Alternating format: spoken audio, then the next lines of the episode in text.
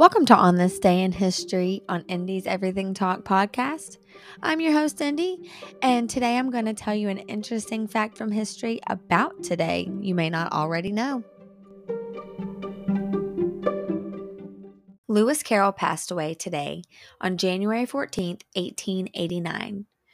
Born as Charles Dodgson, he was an English writer of children's fiction books most notably Alice's Adventures in Wonderland and Through the Looking Glass. My favorite movie as a child was Disney's Alice in Wonderland, which is loosely based on the book Alice's Adventures in Wonderland. It's also how I came up with my daughter's name. What is your favorite book that's been turned into a movie? Don't forget to comment below.